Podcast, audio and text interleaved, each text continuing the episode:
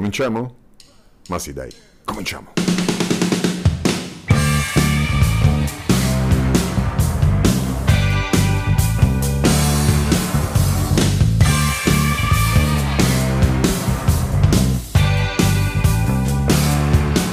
Benvenuti alla terza stagione di 101 dischi e la mia vita. Io sono Giancarlo Pasquali e sono qui a raccontarvi un disco al mese.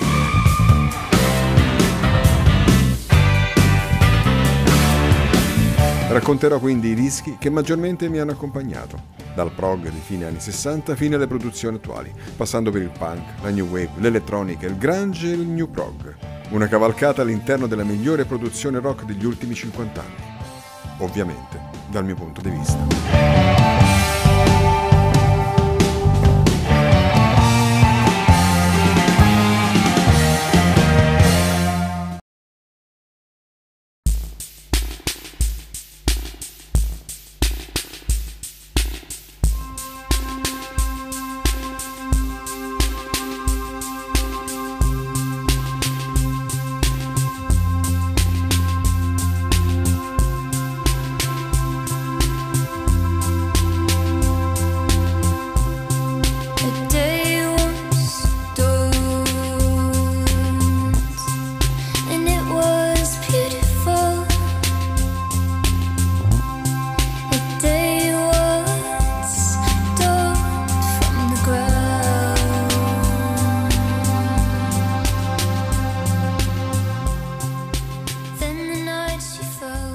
Mentre sono in macchina, quando all'improvviso vedo formarsi una fila che ha del clamoroso, devo trovare qualcosa da fare e spesso mi metto a cercare qualcosa di nuovo da ascoltare.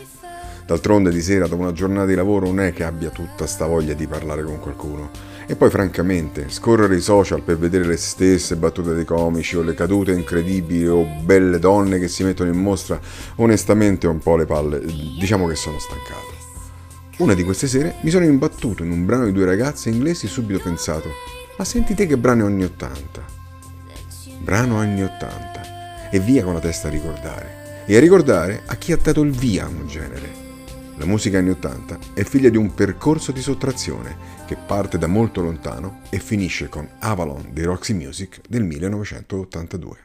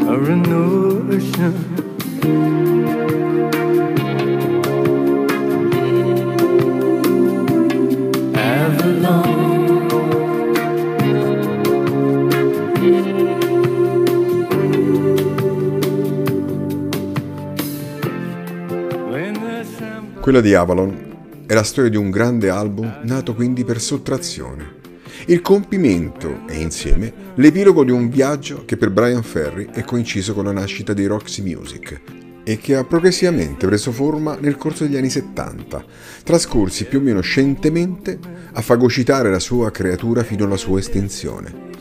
L'eredità di questo conturbante percorso è data da 8 album in studio in 10 anni, che vanno a comporre una delle collezioni discografiche più alte mai licenziate da una band nella storia del rock.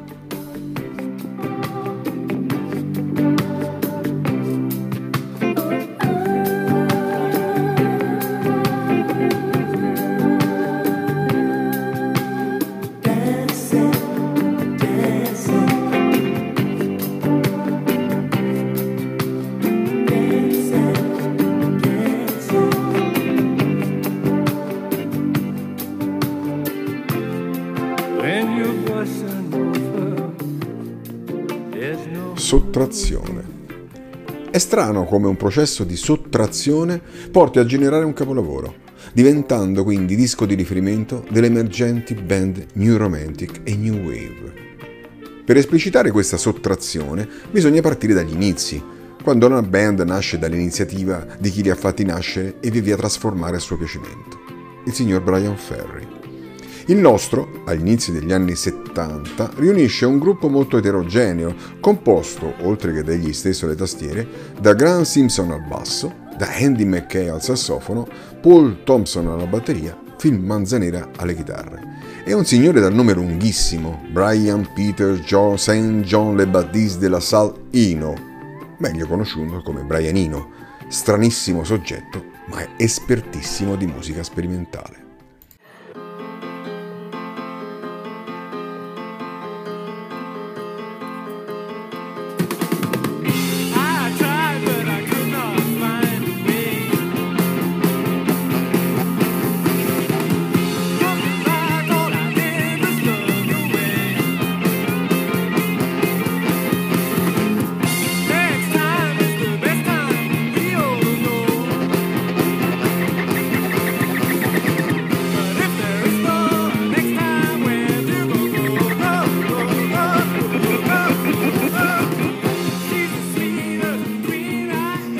Marzo del 1972 esce il loro primo disco ed è tanta, forse troppa roba. I Roxy Music costruiscono un'architettura sonora basata su ritmi spezzati, interventi schizoidi di sax e di sintetizzatori, chitarre distorte e la voce affascinante e duttile di Ferry, a comporre un mosaico sonoro che, allora come oggi, non avrà paragoni nel campo della musica rock. Un disco padre di tutti i generi da lì a venire. Remake, Remodel, tratto dal loro primo album, ne è il fulgido esempio.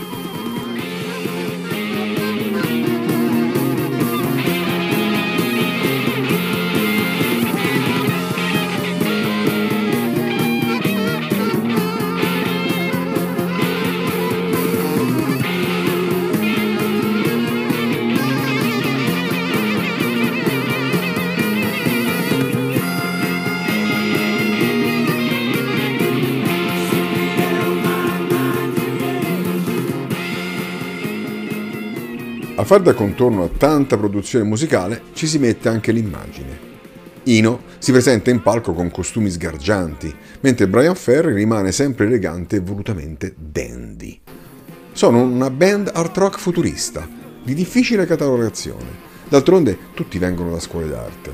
Dall'inizio folgorante, fatto di musica contaminata con un massiccio tappeto sonoro, la musica va via via più controllata, a partire da Do The Strand, brano di punta di For Your Pleasure, altro capolavoro che registrerà le prime sottrazioni. Il batterista Simpson, ma soprattutto quella di Eno, che lascerà la band per frizioni con Bryan Ferry, che nonostante sia il compositore principale, non vuole lasciare troppo spazio al Brian Eno. There's a new sensation,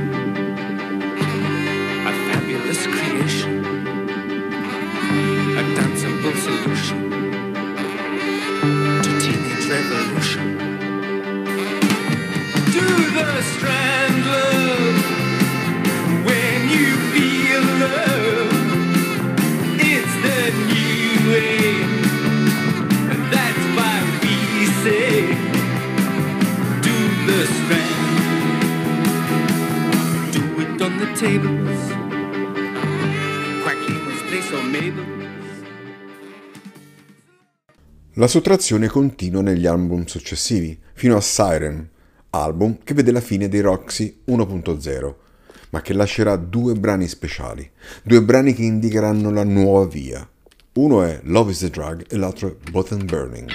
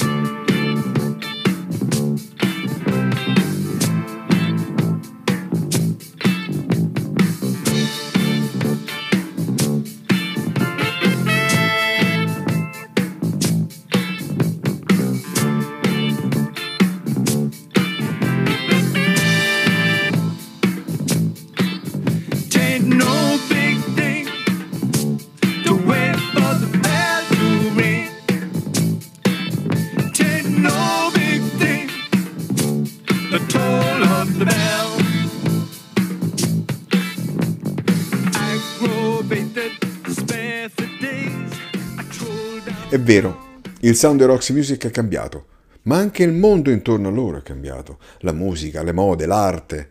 Del resto sarebbe stato sterile riproporre a oltranza la formula degli esordi.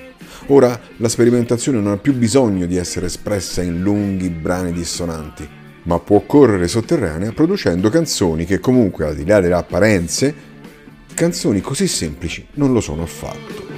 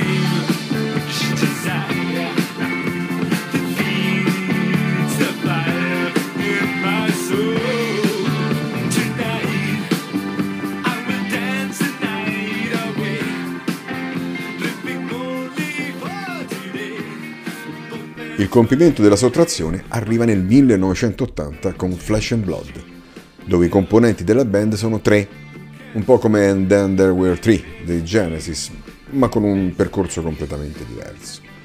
Rimangono Ferry con i fedelissimi Mackay e Manzanera. Bryan Ferry è il leader assoluto, compone al solito tutti i brani, ma stavolta impone anche la produzione e gli arrangiamenti.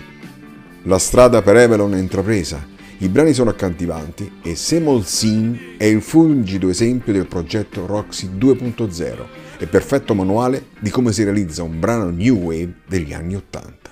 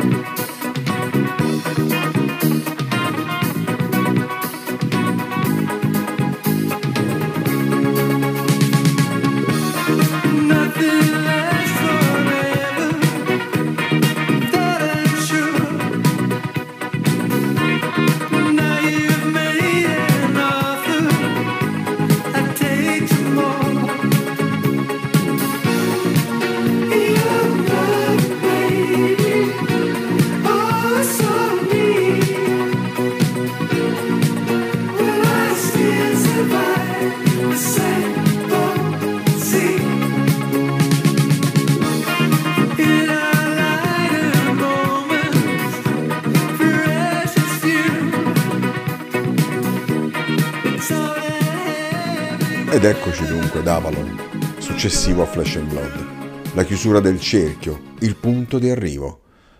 Bryan Ferry ormai è un'icona dandy e la raffinatezza è la caratteristica peculiare del disco. Raffinati sono i brani, quasi tutti composti dal leader, raffinata la produzione del produttore Rhett Davies, riaffinati gli interventi di Mackay al sax e di Manzanera alla chitarra, anche se questi ultimi sembrano sempre più confinati in un ruolo di session man di turno, ma loro restano comunque eccezionali nei loro interventi.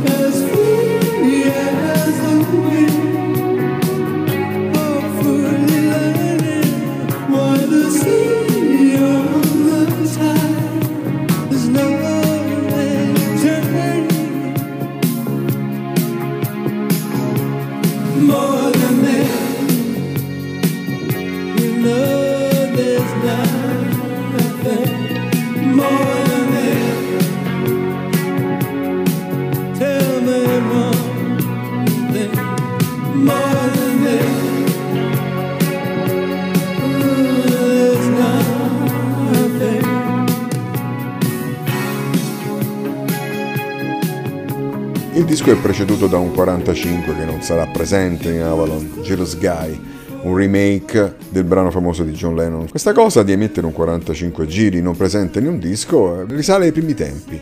Infatti, Virginia Plain, il loro primo 45 giri, non è presente nel primo album. E soprattutto Pyjamarama Rama, grande successo, non è presente in For Your Pleasure. E così, per chiudere il cerchio, anche Jealous Guy, che ebbe un successo notevole, non farà parte di Avalon. Il disco si apre quindi con un 45 che sarà, come dire, di punta, il vero manifesto del disco, More than this. Le critiche si spaccano letteralmente in due, chi odia e chi loda. È incredibile notare come due eminenze della critica musicale abbiano manifestato un pensiero opposto in proposito. Mentre per Green Marcus More than this costituisce l'assenza di tutta la storia musicale della band, e mi trovo d'accordo, per Simon Reynolds tutto Avalon con More than this non è altro che una patina scintillante senza sostanza, una immaculato background music in cui Bryan Ferry è riuscito a cancellare non solo le personalità degli altri membri della band, ma persino la sua, sottrazione alla massima potenza. Questa sottrazione potrebbe essere una critica, se non pensassimo che Bryan Ferry ha voluto e cercato questa evoluzione e dievoluzione. Ha realizzato il suo prodotto perfetto e nella title track tale perfezione emerge nella sua interezza. Tutto nel disco è misurato, tutto nel disco è calcolato. Tempi, testi brevi, compattezza nel suono.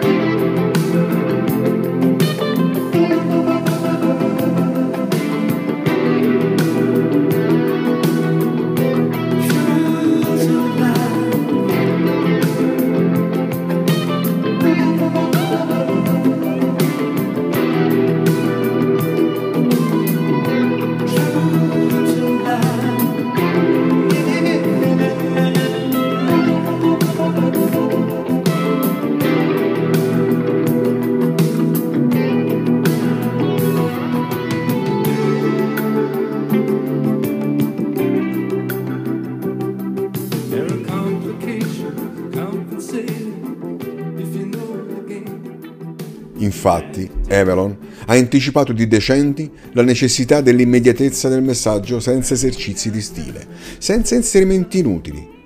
Forse è vero che è una background music, ma è di altissimo livello e non può essere che voluto e cercato. Il disco raggiungerà nel corso del tempo 1 milione di copie vendute negli USA, balzando subito al numero 1 in Inghilterra e stazionandovi per oltre 3 settimane, superando anche qui il 1 milione di copie dopo aver trascorso oltre un anno nelle chart inglesi, consacrandosi così come il più grande successo commerciale del gruppo. Per la sottrazione, per l'immediatezza, per il percorso fatto, ed è per tutti questi motivi che a partire dal 1982 Avalon non sarà più solo l'isola in cui la leggenda vuole fu sepolto Re Artù, ma pure un capolavoro nel quale anche le note non suonate, ogni silenzio, ogni pausa, pesano almeno quanto ciò che arriva nelle nostre vite.